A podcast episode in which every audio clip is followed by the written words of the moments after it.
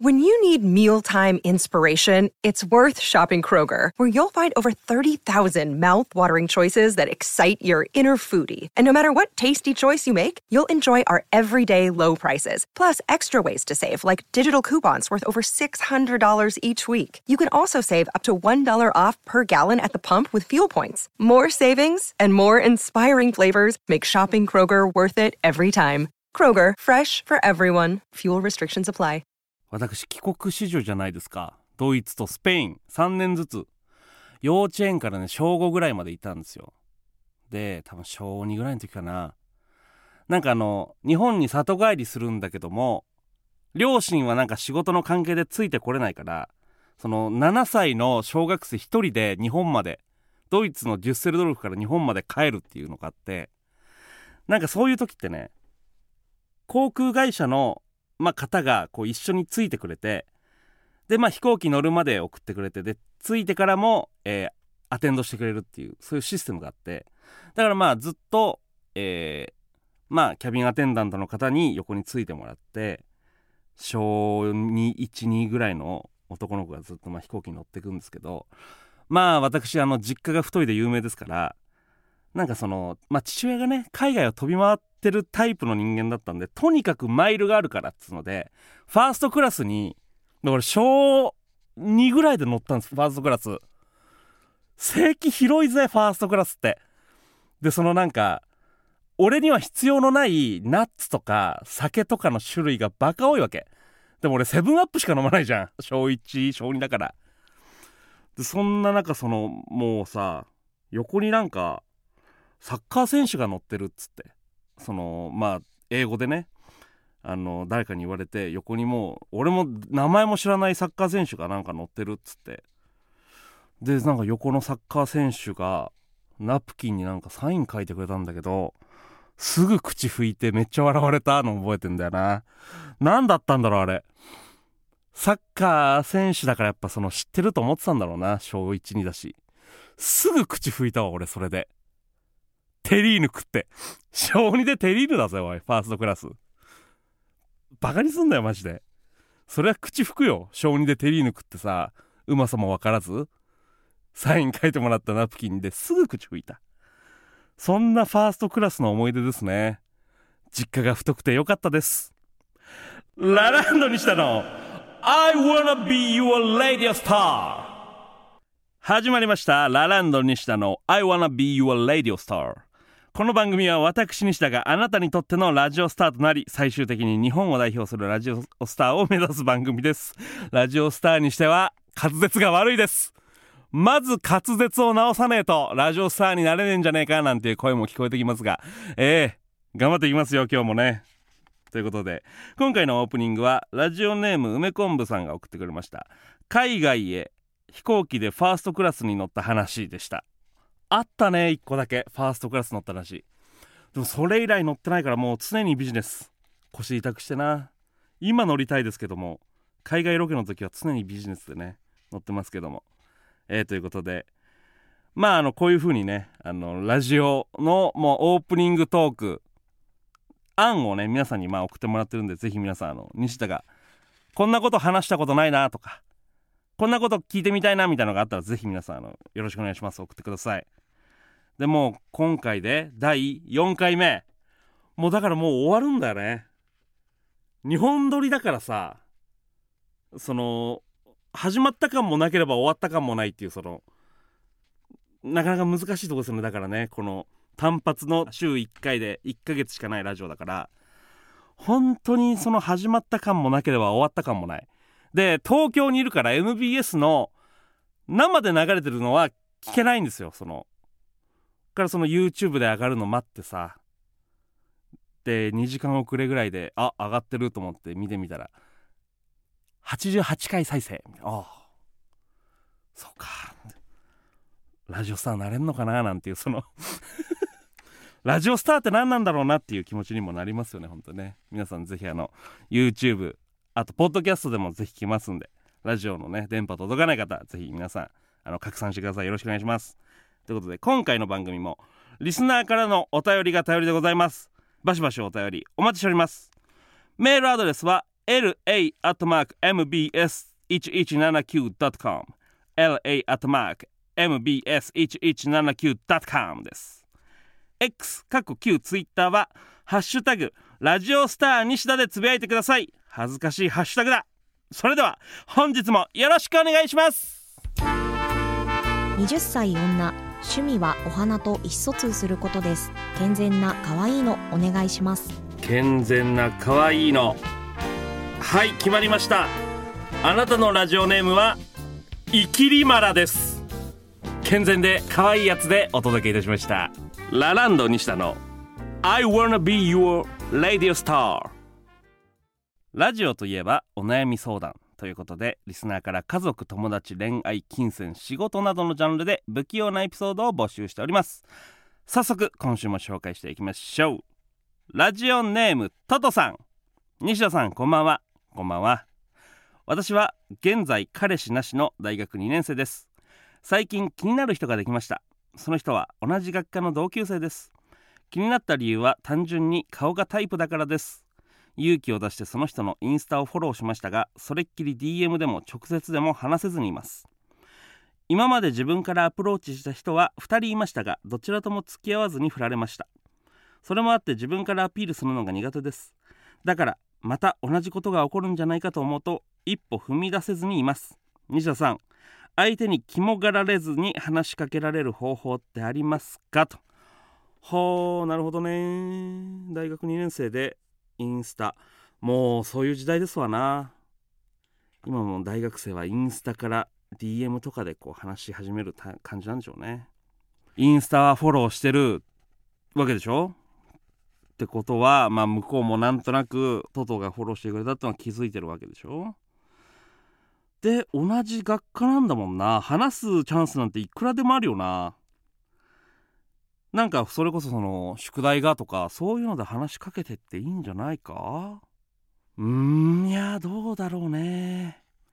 結局なんか必然性なく話してると向こうがキモいと思うかどうかは別としてキモいって思われてんじゃないかなって思った時点でやっぱベストパフォーマンス出せないからなんかまあ理由がある会話から始めるのがまあベストだと思う。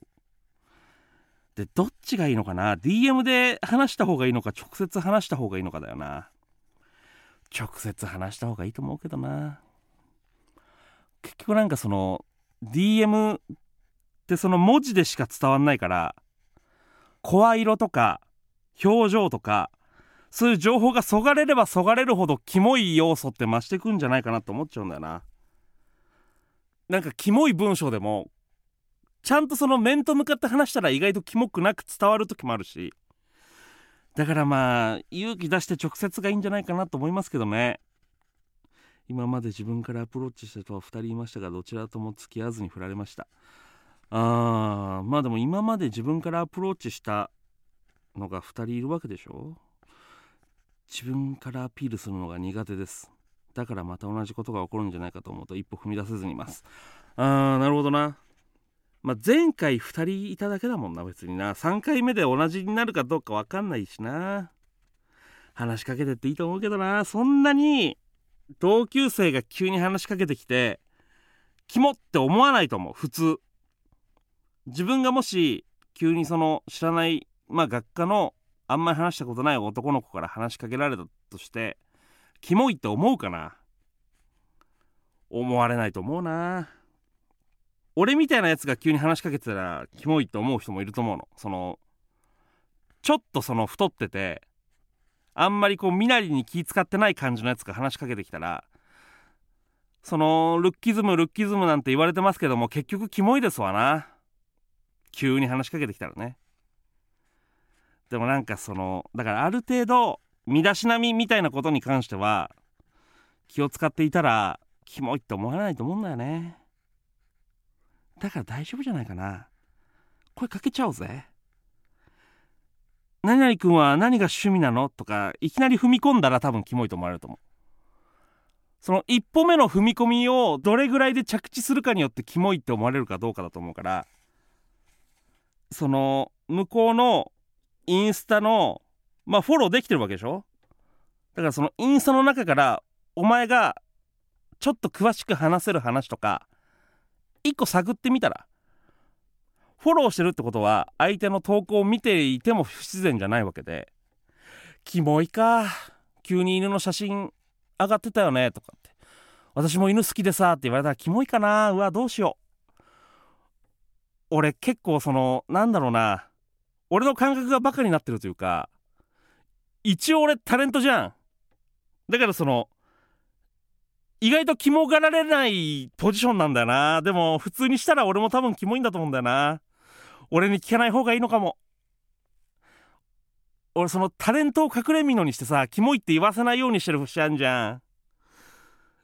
キモいのかな俺もそのなんていうの普通に生きてる感じでさやってたら俺もキモいんだろうな。トトのメール読んでなんか俺が反省してるけど。でもなんかその相手のインスタの中から話せる情報を拾ってきてこの前なんかあげてたけどえ好きなの？とかでいいと思う。大学生だしキモいと思われないと思うな。俺はそうしちゃうな。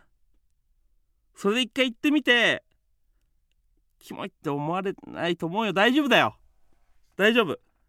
向こうのインスタの中から好きな映画でも好きな漫画でも何でもいい。好きな芸能人でも。このライブ行ってたんだとか。なんか共通の話題になることを一個探して一歩踏み込んでみよう。でキモいって思われたらもう逃げてくればいいし。大学なんてさ誰かにキモいって思われてもリカバリーの効く環境だから行ってみよう。じゃないとなんか始まらない気がする。キモがられてもいいというつもりで。えー、続いていきましょうか。ラジオネーム利息で暮らそう。西田さんこんばんは。いきなりですが先日ワンナイト童貞を卒業しました。おめでとう。バイト中に仲良くなったお客さんと食事に行きその後流れでそういうことをしました。あらそんなことができます？バイト中に仲良くなったお客さん。何のバイトなんでしょう？問題はそこからです。食事の時は少し天然で可愛いなと思っていた彼女ですが行為が始まると妹ちゃんの名前は？家では何て呼ばれてるの？などのきしょい言葉攻めをし始めました。うわーきしょいね。その日以降ご飯まではいい感じだったこともあり彼女は次の予定を立てようとしてくれているのですが僕は気象女王様の姿がトラウマで予定をはぐらかし続けていきます。はっきり嫌なところを伝えたらかわいそうな気もするしそういう行為をしてしまったのでなんとなく雑に扱うのも気が引けています。そういう行為の後ってどう接するのがベストなんでしょうか？うーんキモいですね。行為が セックス中にだから妹ちゃんの名前は？とか家では何て呼ばれてるの？って聞かれたんでしょ？うわこれでもそのセックスってさその誰ともすり合わせしないままみんな頑張ってんじゃん。友達とかとどういう言葉攻めしてます？なんていう会話が絶対にないから多分だからその元彼とか以前そういう行為をした人が家族が興奮ポイントの希少男だったんだろうなその彼女からすると。でその人とのセックスで感覚をつかんじゃってるから男っつうのは家族の話題をセックス中に出すとチンポが立ちますせっていうその刷り込みが行われてんだろうね。きついな家族の話とチンちゃんやっぱ相性があるよね。気象女王様の姿がトラウマでか。いやーでもワンナイトでしょ？その日以降ご飯まではいい感じだったこともあり彼女は次の予定を立てようと連絡してくれるのですがあこれが彼女からして付き合いたいと思ってるパターンなのか、えー、そのセフレ的な関係を一生続けたいと思ってる。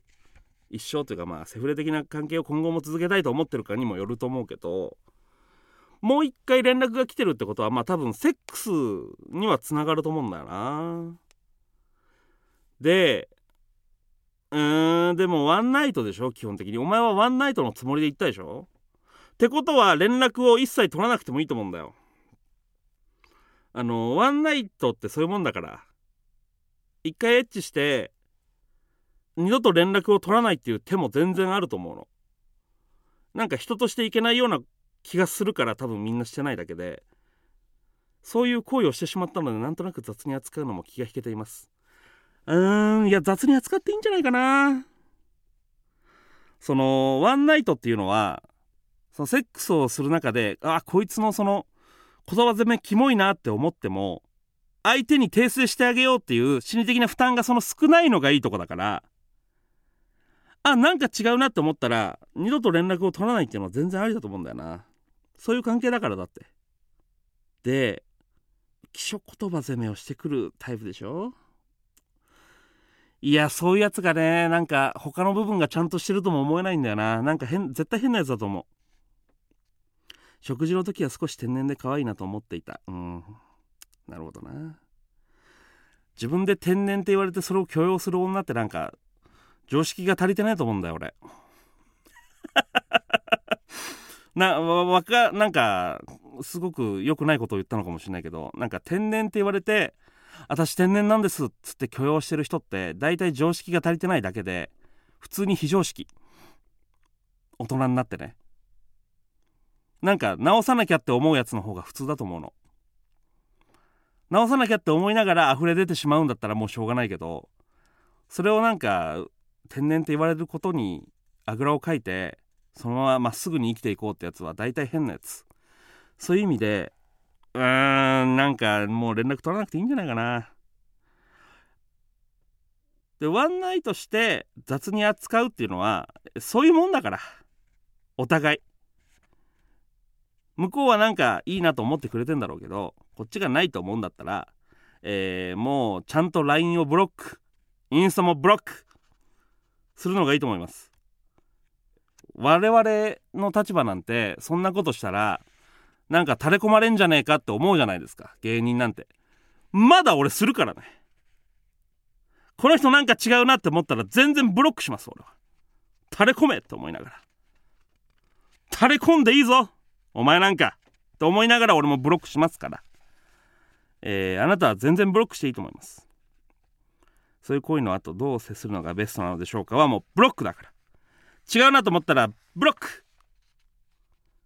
全然大丈夫。気にせずまっすぐ生きていけお前は。続いていきましょうか。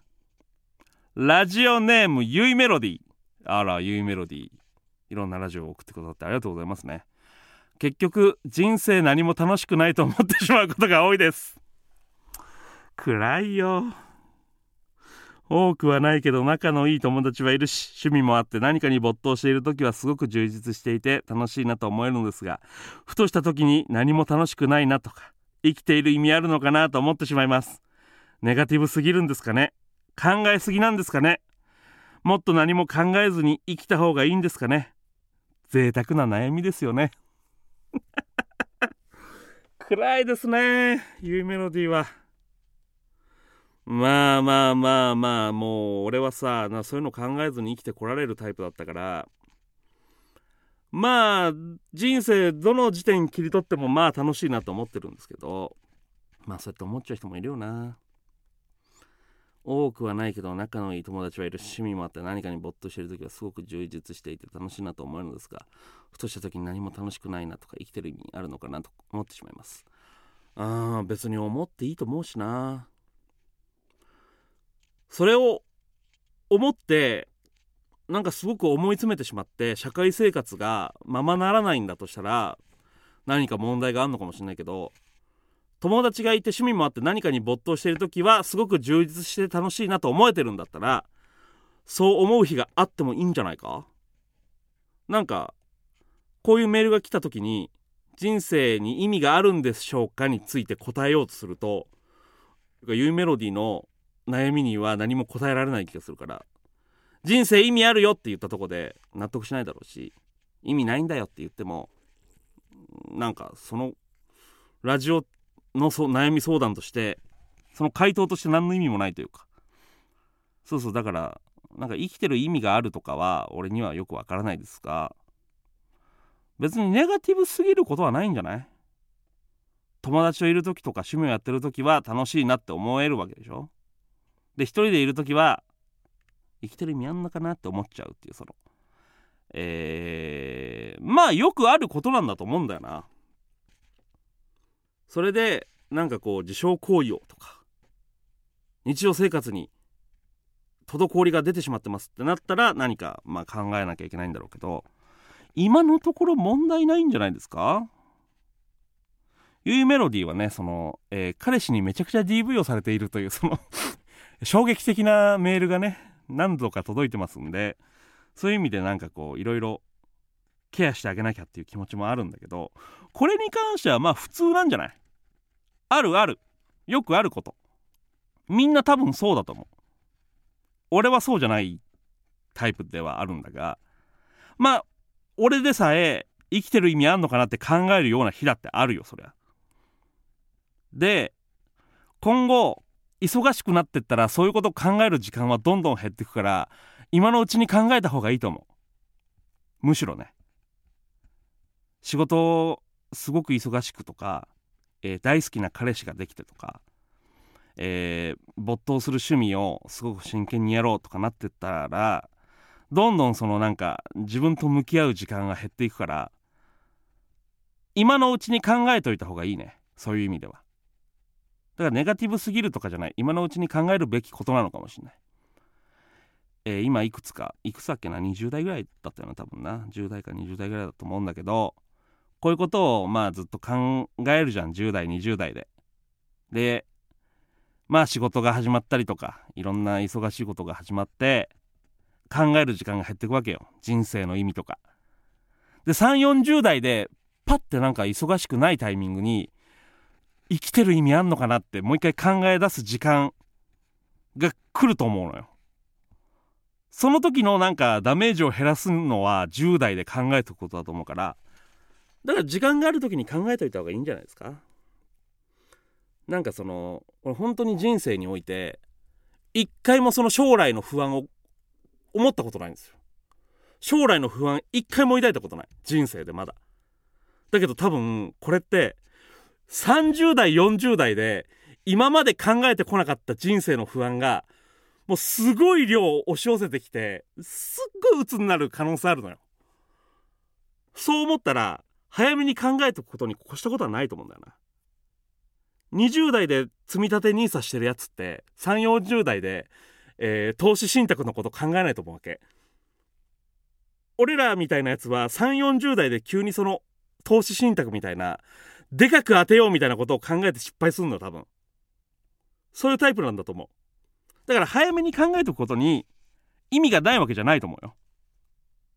贅沢な悩みでもないと思う別に。みんな、えー人間それぐらいの年代に多分ある程度直面する悩み。で今考えておくことは絶対に意義があるから、えーそれですごくへこんでしまって塞ぎ込んでしまうんじゃなければ考えていいんじゃないですか？うん。あのそれより DV 彼氏とはどうなったのかがね私はすごく気になりますね。続報がないからな DV 彼氏との。ねちょっとどうなってるのか聞きたいですけどゆうメロディまたあの送ってください。ぜひメール。よろしくお願いします。ということで以上不器用エピソードをお送りいたしました。続いてはこちらのコーナーに参りましょう。夕日に向かってバカ野郎仕事の苦労学校での嫌なことをとにかくムカつく。あいつ。思わずバカ野郎と叫びたくなる愚痴を私西田が受け止めますよ。ということでいきましょうか。えー、穴場コーナーでございます。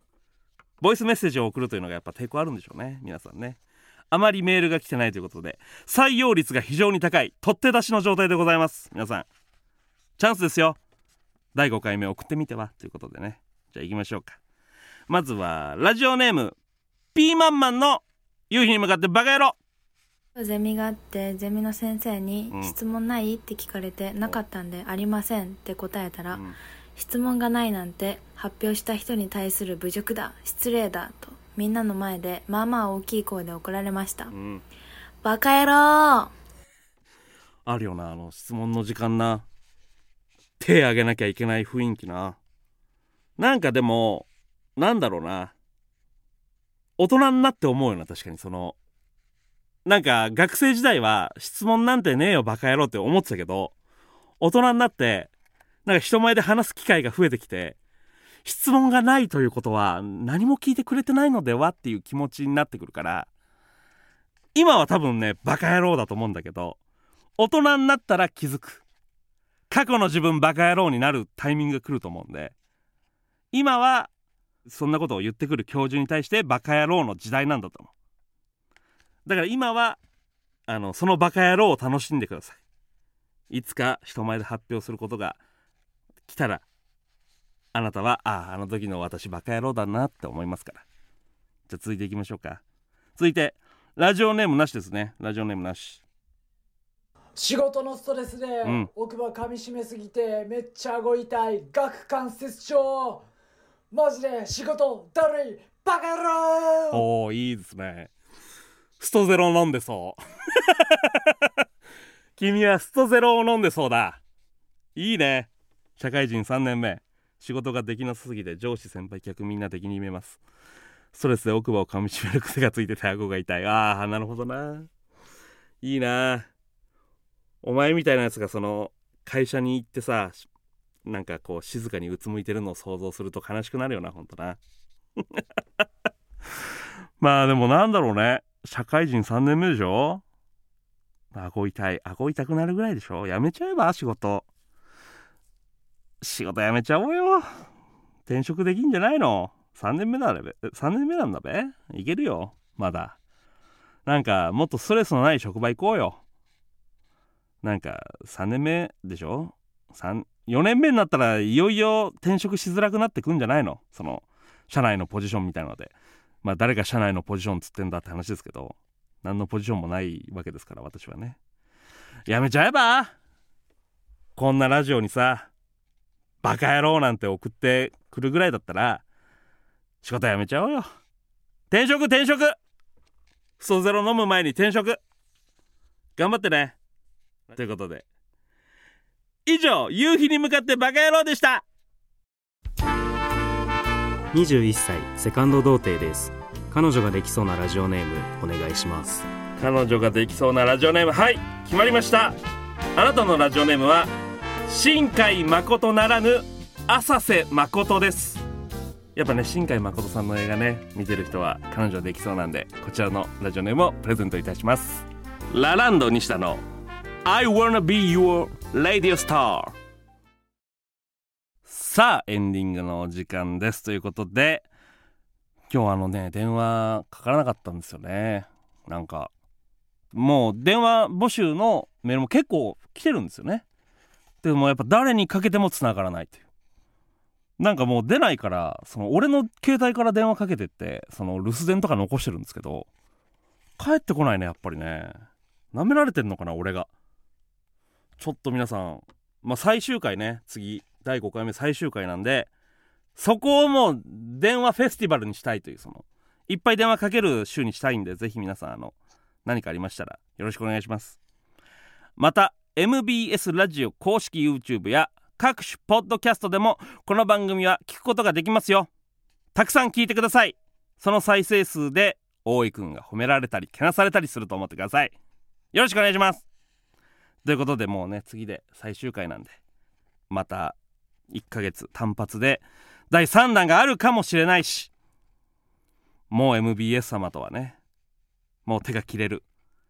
二度と西田を呼ばな呼ばれない。そういうことになるかもしれません。それは次週の最終回どんだけ盛り上がるかにかかってますんで皆さん。ぜひあのよろしくお願いします。本当に皆さんのねお便りが頼り。よろしくお願いします。ということでここまではラランド西田がお送りしました。また来週。See you next week バイバイ。